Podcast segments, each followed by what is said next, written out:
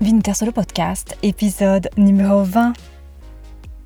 Oh, épisode numéro 20, je le répète. 20, c'est encore un petit nombre, me direz-vous, mais ce n'est que le début. Vino Terzo a tout le temps de grandir, c'est une promesse. Benvenuti, soyez les bienvenus à l'écoute de l'unique podcast sur le vin qui vous aide à choisir et comprendre la vostra prossima bottiglia italiana. Je suis Audreyne et oggi sono il vostro sommelier. Un bref détour avant de rejoindre la destination annoncée pour aujourd'hui. Rappelez-vous, aujourd'hui c'est Cagliari. Un bref détour, donc je vous disais, euh, en fait deux, tiens. Le premier, vivez-vous à Genève? Si la réponse est oui, et puisque vous êtes à la recherche d'un bon plan très bon vin italien, puisque vous écoutez Vino Terzo, le 23 de la route Carouge est sans hésiter votre destination. D'autant plus que la semaine prochaine, jeudi 13 octobre, le caviste du 23 de la rue Carouge anime une dégustation 100% italienne.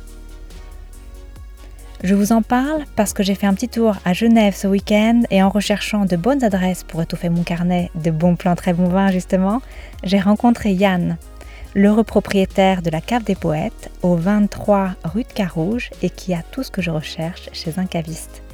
Et j'ai de la chance, Yann a accepté d'être l'hôte de Vino Terzo, donc à venir très bientôt le fruit audio de notre rencontre. Juste pour que vous ne le ratiez pas, une autre belle rencontre au programme jeudi 13 octobre. Cette fois, pas besoin d'être à Genève parce que où que vous soyez dans le monde, il vous suffira d'écouter Vino Terzo.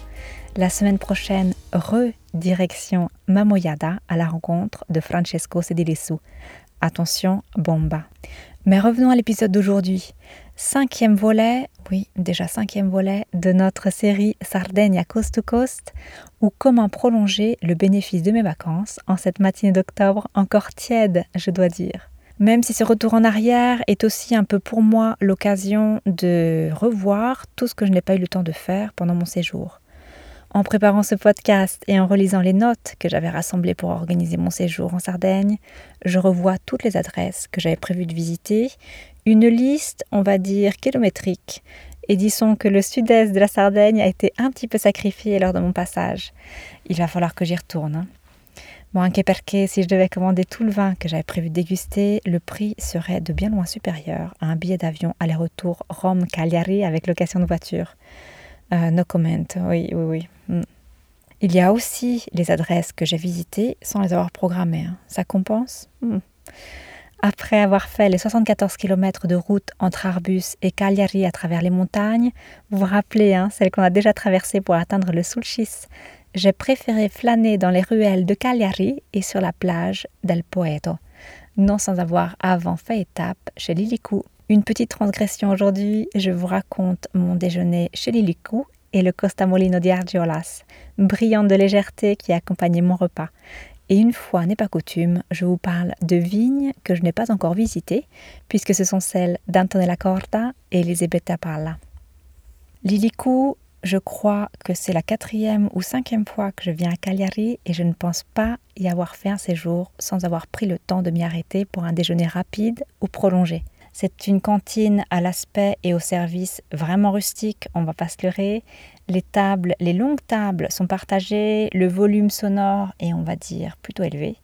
Mais la friture, le thon, la pasta la botarga font que l'on oublie tout le reste. Euh, et le Costa Molino pour accompagner le repas, simple, frais, incisif, juste ce qu'il fallait.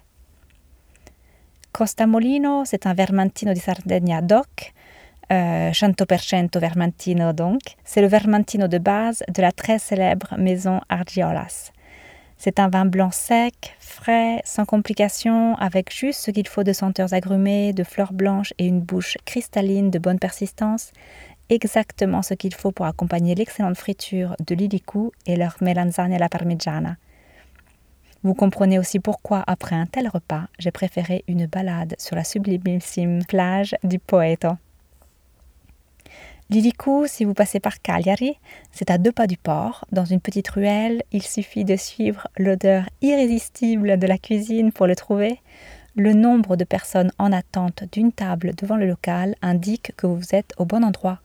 Sinon, pour les plus pragmatiques, c'est au numéro 78. et ça ne s'invente pas, de la Via Sardegna à Cagliari. Maintenant, quelques mots, ou même plus hein, d'ailleurs, sur ce qui aurait pu être la visite rêvée, la rencontre avec Antonella Corda et Elisabetta Pala de Mora et Memo. Parce qu'à elles deux, elles cumulent tout ce que je rêve de raconter. Une histoire de relève, elles appartiennent toutes les deux à des familles de vignerons les plus représentatives de la région. Euh, une histoire de super courage, de talent au service de vignobles qui donne envie de, de plonger dans le verre. Nous sommes à Serdiana, à quelques kilomètres au nord de Cagliari, une terre de Vermentino, de Canonao et de Nuragus. Antonella Corta est une toute jeune agronome en 2010 quand elle décide de reprendre deux vignobles de famille à Serdiana et de mettre en pratique ce qu'elle croit être fermement le futur de la viticulture, une gestion raisonnée, biologique et durable. Elle prend soin de pieds de vigne de Vermentino, Nuragus et Canonao, deux vignobles, le Mitsamana, 100% blanc, 200 mètres au-dessus du niveau de la mer. Le sol est un mélange de sable, d'argile, de limon avec une forte présence de calcaire qui donne élégance et fraîcheur au blanc de Vermentino et Nuragus. L'autre vignoble, Mitsa Sorastu, planté de Canonao et de Vermentino, un mélange de sable, d'argile, de limon et calcaire, mais caillouteux cette fois, qui donne corps et puissance aux deux rouges et à un blanc. Le fil rouge de ces vins, deux Vermentino, un Noragus et deux Canonao, est certainement la délicatesse. Le plus acclamé est le Canonao di Sardegna DOC, mais j'avoue que j'ai un faible pour son Vermentino. Vibrant, étincelant, et ce que je veux dire n'est pas forcément professionnel, mais il me met de bonne humeur. Est-ce que ça vous arrive aussi? Le Vermentino selon Antonella est frais, élégant. Le dernier que j'ai dégusté, le 2021, propose, comme il se doit, tous les parfums du terroir sarde, le maquis, les herbes aromatiques et sauvages, la sauge, le thym, les agrumes aussi, hein, ceux riches en acidité comme le lime, le citron vert, le pamplemousse, et une veine iodée, les parcs à huîtres, les capres au sel, une très belle cohérence en bouche, fraîcheur savoureuse, finale à la fois délicate et longue. Et pour le côté technique, pas de fioriture, mais vu le résultat dans le verre, il n'y a pas de surprise. Pressage délicat, fermentation en acier à température contrôlée, et c'est tout. Il ne me manque que la dégustation sur place. Euh, à faire, à faire. L'autre maison dont j'avais très envie de vous parler est Mora Memo une toute jeune maison, elle aussi, puisqu'elle a été créée en 2011 par Elisabetta Palla. Après avoir travaillé avec sa famille, disons que Palla est un nom de famille assez connu en Sardaigne et en Italie, Elisabetta décide de lancer son propre projet avec 40 hectares de vignobles et de concrétiser son idée de Canonao et Vermentino. Si je repense, son histoire est assez similaire à celle de Simone Stadilesio, hein, de Vique Vique, puisqu'Elisabetta elle aussi quitté le domaine familial pour se lancer. Un pari risqué, ce qui n'a pas empêché Elisabeth de, de dépasser les préjugés. Elle est jeune, hein, elle est fille d'eux, et je souligne fille, et euh, ça l'a pas empêché de réaliser pleinement son projet avec dynamisme et engouement. Euh, nous sommes toujours à Serdiana, au nord de Cagliari, deuxième commune de Sardaigne en termes de surface viticole, et si vous ne l'avez pas encore compris, une zone à très très forte vocation viticole. Collines calcaires parfois marneuses, roches schisteuses, trois cépages et cinq vins pour Mora et Memo, Tino Vermentino di Sardegna DOC, Nao Canonao di Sardegna DOC, Tino Surli, Isola dei Nuraghi IGT, Ica Monica di Sardegna DOC et le petit dernier est, oui j'ai bien dit est, un rosé di Canonao et Monica. Je ne les ai pas tous goûtés, euh, le, le le rosé donc de Canonao et de Monica est à seulement 7000 exemplaires si je me, si je me rappelle bien. Donc je les ai pas tous goûtés, euh, mais le Nao et le Tina 2021 que j'ai goûté sont vraiment joliment exécutés.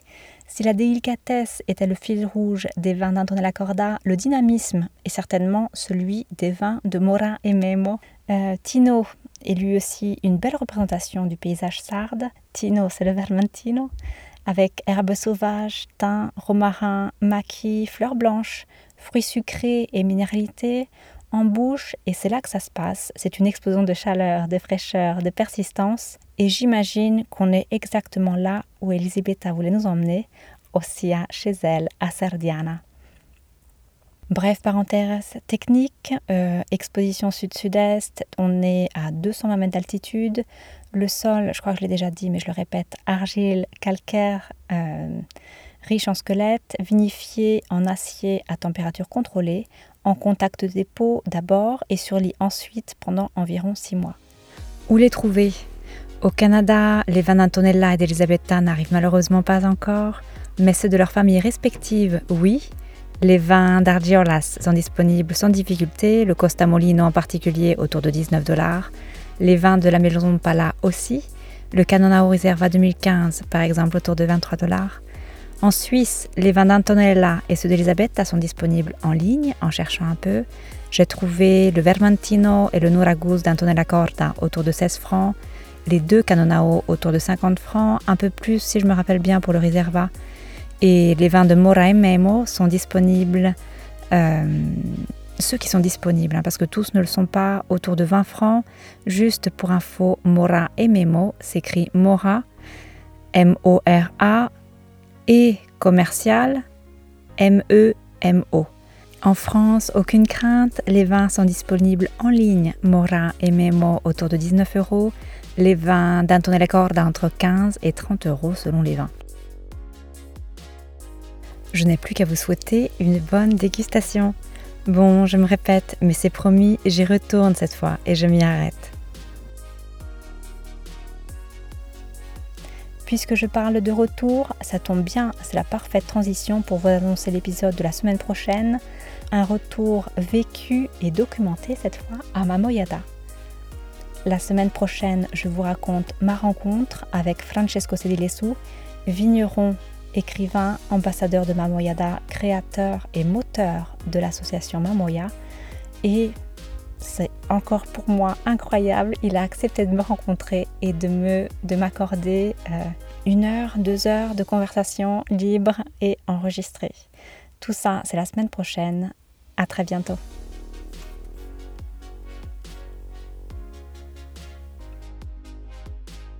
À la semaine prochaine, à la prossima. Si vous avez apprécié et que vous souhaitez en savoir plus, vous trouverez toutes les bouteilles, les régions, les producteurs et les appellations qui ont inspiré ce podcast sur vinoterso.com, v i n o t e le site d'information et de formation dédié 100% au vin italien.